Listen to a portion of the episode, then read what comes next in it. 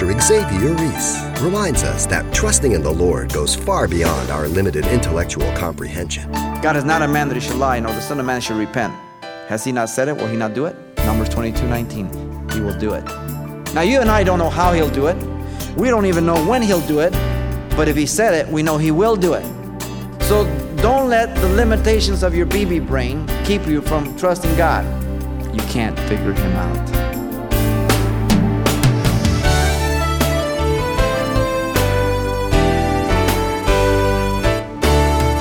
Welcome to Simple Truths, the daily half hour study of God's Word with Xavier Reese, Senior Pastor of Calvary Chapel of Pasadena, California.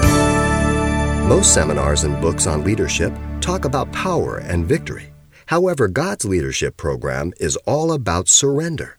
And so today, Pastor Xavier continues a character study of one of the most influential leaders in all of history, a leader who learned the simple truths of successful leadership. Let's listen we want to begin by looking at Moses, the called deliverer, which reveals to us four things. First, the conceiving of Moses in Egypt. Secondly, the raising up of Moses in Egypt. Thirdly, the training up of Moses by God away from Egypt. And then, fourth and last, the sending of Moses back into Egypt.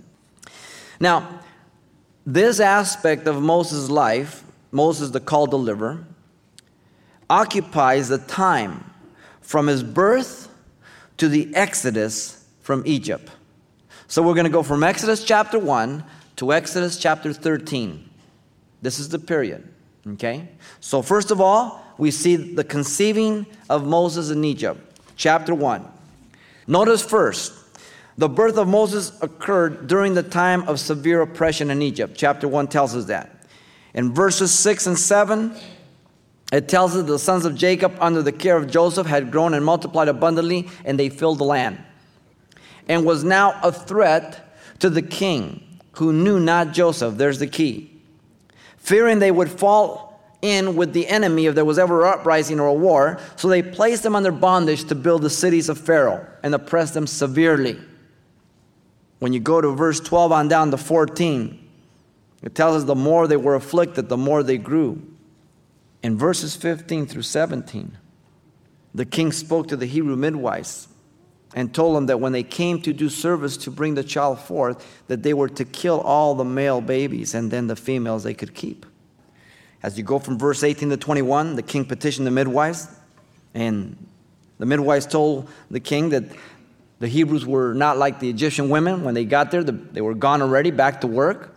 So God blessed them because they did not kill the Hebrew children. And so the king went to plan B. In verse 22, he made a decree to cast all the male children into the river. Notice, secondly, when you get to chapter 2, verse 1 through 10, the birth parents of Moses were godly people. Their names are not given to us here, but if you mark down Numbers 26 59, it tells us that his the father's name was Amram and his mother's name was Jochebed. Now, notice in verse 2 down to 3 that they hid their baby for three months due to the decree to cast the male babies into the river, and that's the Nile River.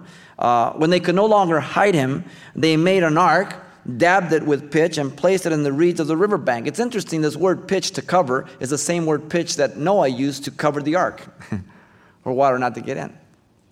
Notice in verse 4 through 9, the daughters of Pharaoh came out to bathe in the river, and Miriam stood afar off to see uh, what response she would uh, have towards the baby, and she had compassion. So Miriam volunteered to find a Hebrew nurse for the child, and then she agreed and said, I'll pay wages to her. How interesting. You know, here you see divine providence, so incredible. Because Moses' own mother got paid for raising the child. How interesting.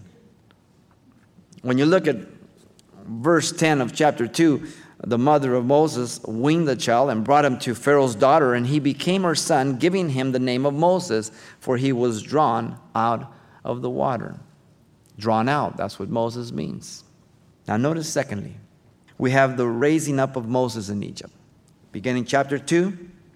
First of all, verse 11 to 12. The man Moses one day went out to see his brethren. You're familiar with the story. The Hebrews uh, and, and seeing their burdens and an Egyptian beating one of the brethren, he killed the Egyptian and buried him in the sand. The following day, verse 13 through 14, he went out and he saw two Hebrews fighting, and he asked them why the one was striking his companion, only to be responded to in sarcasm and in an accusation Who made you a prince and a judge over us? Do you intend to kill me as you killed the Egyptian? Uh oh. So Moses feared and said, Surely this thing is known. And then verse 15 tells us that Pharaoh sought to kill Moses when he found out that Moses fled the presence of Pharaoh to the land of Midian.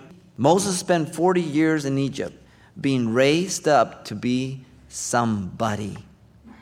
And it all fell apart. Thirdly, we have the training of Moses. The training of Moses by God away from Egypt. Now we get this from Exodus chapter 2, verse 16, down to chapter 4, verse 31. The training of Moses was to be in the humbleness of the desert, the desert of Midian, not the comfort of royalty in the city. What a contrast. In verses 16 through 20, Moses began by training, by delivering God's gift to man, woman. The seven daughters of Jethro were being harassed by some lazy shepherds trying to steal their water. And so he came to their rescue. And Jethro, their father, welcomed him, verses 16 through 20. Moses would lead sheep for divine training now. He had no idea what God had in store. Just like you have no idea if you've just come to the Lord what God has in store for you. Just like I had no idea. When I first was saved, I had no idea what God was going to do. All I knew is I was saved and I had a new life, and, but no idea besides that. We're in Corinthians right now, and in chapter 2 it says, Eye has not seen, ear has not heard, neither has it entered into the heart of man the things that God has prepared for those who love him. If God would have shown me the ministry that He has graciously placed before me when I was first born again, I don't know if I would have laughed or I would have run the other way. But I couldn't even have imagined. Just like you can't imagine what God has for you five years from now, one year from now, ten years from now, if He should tarry. But we know whatever it is, it's good. it's real good. Notice in verse 21 and 22, Moses then moved on to train in the home, where one is to prove himself for ministry, as he marries Zipporah, the daughter of Jethro, and had two children. Gershom was his first, and his name means stranger or sojourner due to the fact that he was in a foreign land. Uh, he had a second son. He's not mentioned here. He's mentioned in Exodus 18:4. His name is Eliezer. He was the second, and his name means "My God is help." Due to the fact that God had delivered him from the sword of Pharaoh. Stephen once again helps us in Acts 7 through 29. He says, Then at this saying, Moses fled and became a dweller in a land of Midian, where he had two sons. And so here is Moses, a prince. He was training to be somebody. Now, he was nobody. But he didn't know it yet. That was the problem. See, we are really nobody, but nobody's going to admit that in the world because the whole world wants you to be somebody, right? The training of Moses was regarding God's holiness, not man's corruptness. Chapter 3, verse 1 through 6. In verse 1, the occasion was as Moses was tending the flock of Jethro, his father in law, the, the priest of Midian, that he came to the mountain of God, the backside of the desert there. And in verse 2, the angel of the Lord appeared to him in a flame of fire from the midst of a bush, but it was not consumed. That intrigued him. So in verse 3 through 5, the man Moses, turning to see the great sight, was told by God to take his shoes off, for the place where he stood was holy ground. And so in verse 6, the Lord identifies himself as the God of Abraham, Isaac, Jacob, the God of his fathers, and Moses hid his face, fearing to look upon God. Now we are told that God dwells in a light that is unapproachable and that no man can see. If he does, he doesn't live. 1 Timothy 6:16. 6, we are able to look upon God and approach him only on the basis of his son. No other basis. Hebrews 4 14 through 16 tells us we have access to the throne of grace. We are made holy in Christ, for without holiness no man shall see God, Hebrews 12 14 says. I'm not holy. I am seen holy through Jesus Christ. And I have the power to live in a sanctified holiness. It's the same root word, but it doesn't mean perfection. So the Father looks upon me, he looks at me as he sees a son, thank God, or I would never survive. Now, notice thirdly, the training of Moses was regarding God's faithfulness, not man's injustices. Chapter 2, verse 23 through 26. Faithfulness to what? As opposed to man's injustices? To his covenant to the fathers. He mentions the covenant. God had had his perfect time, verse 23 says. The iniquity of the Amorites was not yet come. Remember, he told Abraham in Genesis 15, 16? He could not give him the land until 400 years later because the iniquity of the Amorites was not yet come. So, in other words, God told the Amorites way before Israel was there that He's going to judge them, and He gave them so many amount of years, kind of like Noah's message, huh? And once people don't repent, the line is drawn, judgment comes. The line came, judgment came. How? By bringing the people out of Egypt, giving them the land, asking them to wipe out the people. Whoa, heavy judgment. But secondly, notice chapter 3 now, verse 7 and 8. The promise he made to Abraham. He told Abraham that he would put him there for 400 years. You can go back to Genesis 15 13. The promise is there. But then also, God told Abraham he would judge the nation that would afflict them, and they would come out with great possessions. And you get that in verse 8 there of chapter 3. And you can also cross reference that with Genesis 15 14, where he told him he would bring them out with great substance. 400 years before. How does God know that? He knows the end from the beginning. God is not a man that he should lie, nor the Son of Man should repent. Has he not said it? Will he not do it? Numbers 22 19. Yes, he will do it. Now, you and I don't know how he'll do it. We don't even know when he'll do it. But if he said it, we know he will do it. So don't let the limitations of your BB brain keep you from trusting God. You can't figure him out. Don't limit God by your own limitations. Give heed to his word. Notice, fourthly, chapter 3, verse 9 through 22. The training of Moses were regarding God's plan, not Moses' promotion. That's good. Verse 9 through 12, Moses questions the person of God. He wanted to send to Pharaoh. He's the person. he says, You want to send who? Moses objected, Who am I? And God said, I certainly will be with you. The objection implies that Moses did not think himself capable of the job. Now that's good. But when God tells you to go, that's bad. There's a time when good becomes evil. Be careful of that. When you know to do good and you do it not, that's sin. Notice also, Moses was to bring the people to serve God in the mountain. Now, Moses questions the personal belief by the children of Israel who would ask him who had sent him as well as his name in verse 13 through 15. So, first he questions God as to the person he wants to send himself. Now he questions God in terms of the belief of the Israeli elders as he goes to them. So, Moses was told by God in verse 14, I am that I am. Moses was to say, I am has sent me. Moses was to tell them that he was the God of their fathers, and then he was to give their name, the name by which he was to be known forever. Mark that well, verse 15. Forever.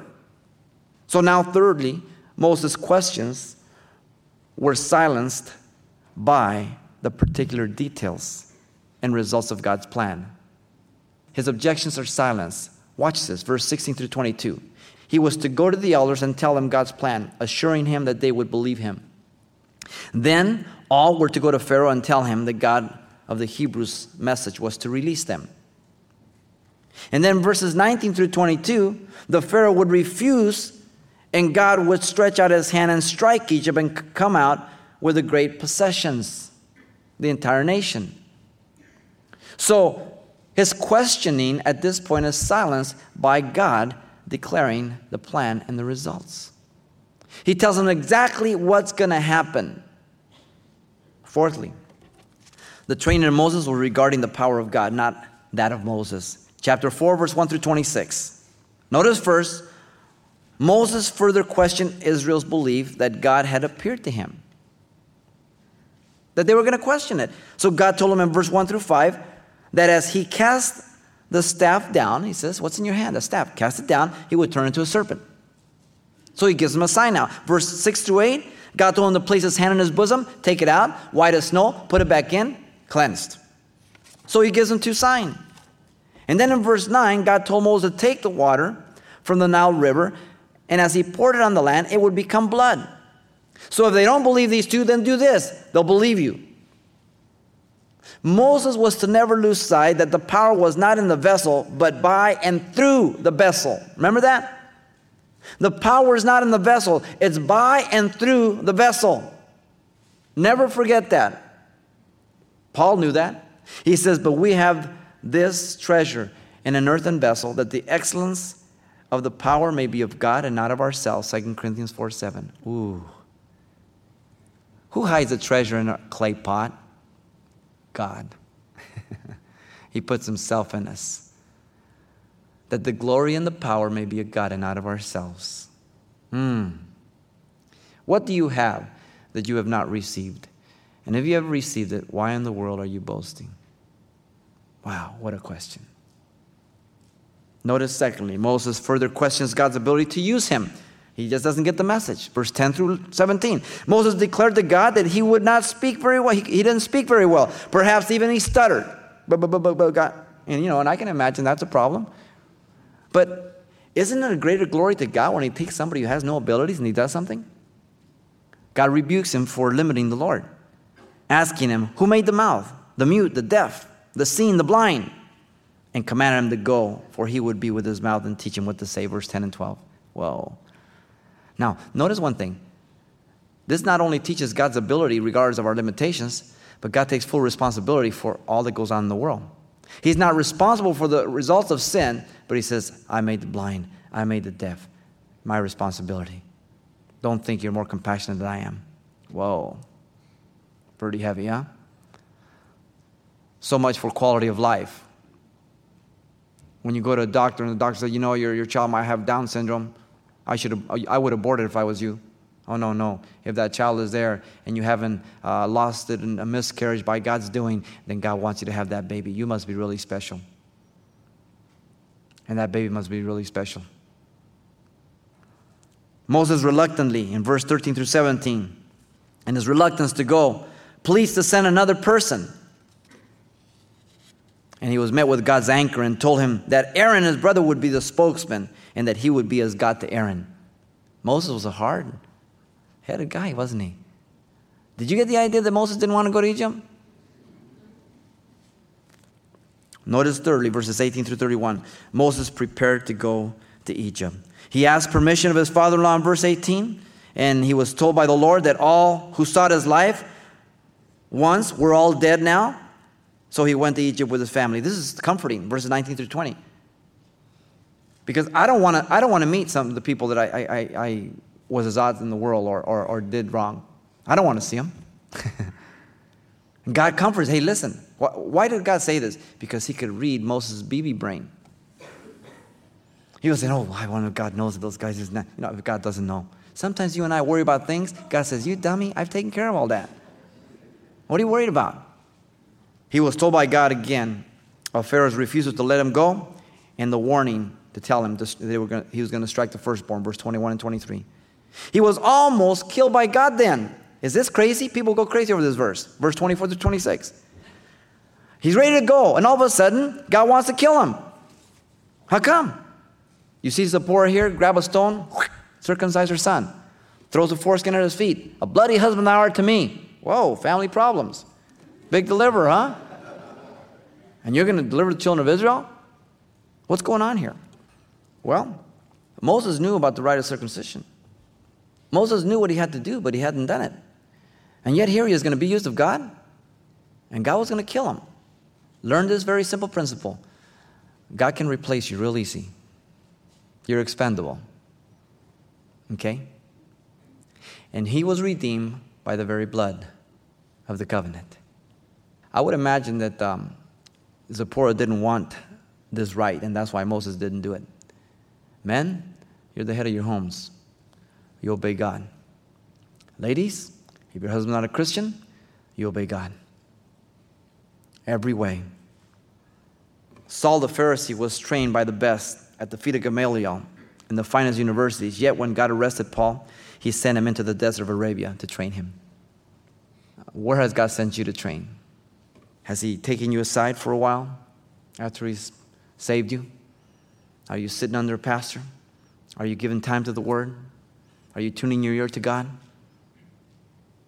Are you rolling up your sleeves and girding up your loins and say, Send me, Lord?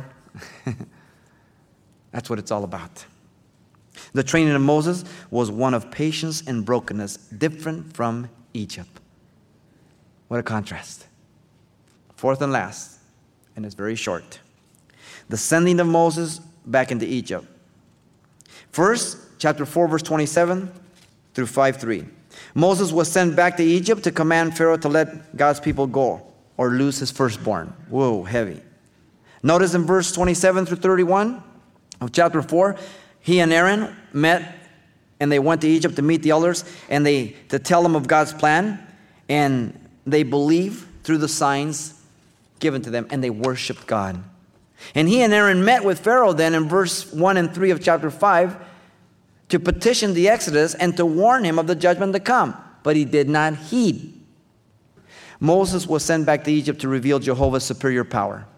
His superior power. Now, just listen, because these are the plagues.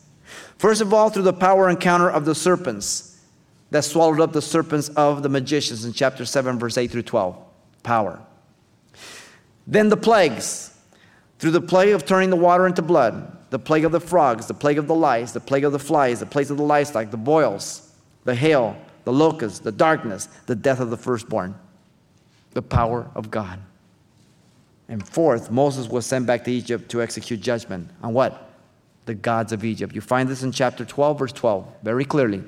God would judge the gods of Egypt. The firstborn was the succeeding king upon the throne of Egypt, a type of God. So God would destroy him. He's the only God. The plagues were all demonstrations of God's judgment upon the gods of Egypt. Every one of them were worshiped. God judged them. He's the true and living God. The Hebrew nation would be led in the Exodus by God with a pillar of cloud by day and a fire by night. Chapter 13 tells you that, verse 17 through 22. Judgment on the gods of Egypt. And then, fifth and last, the New Testament commentary of sending Moses back was in view of Pharaoh. Listen to this. Only one verse. For the scripture says to Pharaoh, For this very purpose I have raised you up, that I may show my power in you, and that my name may be declared in all the earth. Romans 9 17. Yet God never violated Pharaoh's free will, right? He chose to choose. He hardened his own heart, then God strengthened his heart in that. If you harden your heart, he strengthens your position. It's harder to believe him next time. Be careful. The demoniac at Gadara pleaded, Lord, let me go back with you. He says, Go back and share with your family and tell them what all the Lord has done and how He had compassion on you. Whoa, back to Egypt. God saves us, He sends us back into the world. The sending of Moses was to reveal God's faithfulness to His people in Egypt. So here you have Moses, the called deliverer, revealed by these four things. The conceiving of Moses occurred during the time of bondage of the Hebrews in Egypt. The raising up of Moses was one of power and glory in Egypt. And the training of Moses was one of patience and brokenness, different from Egypt. And the sending of Moses was to reveal God's faithfulness to his people in Egypt. Man, rich for our lives. Pastor Xavier Reese reminding us that God's plan is perfect, His direction is divine, and the results are always for His glory. Now, today's message, Moses Part 1, is available on CD for only $4. And by the way, this will also include everything Pastor Xavier shared with us the last time we were together as well.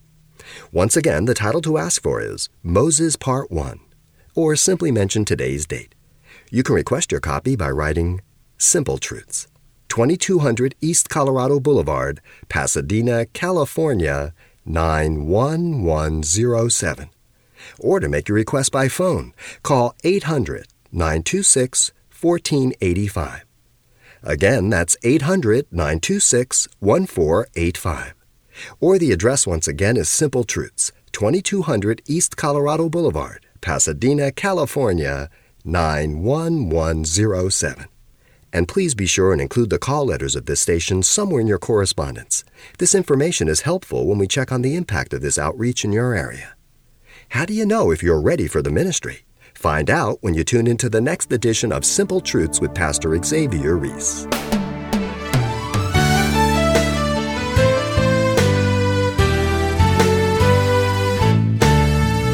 Simple Truths with Pastor Xavier Reese, a daily half hour broadcast, is a radio ministry of Calvary Chapel of Pasadena, California.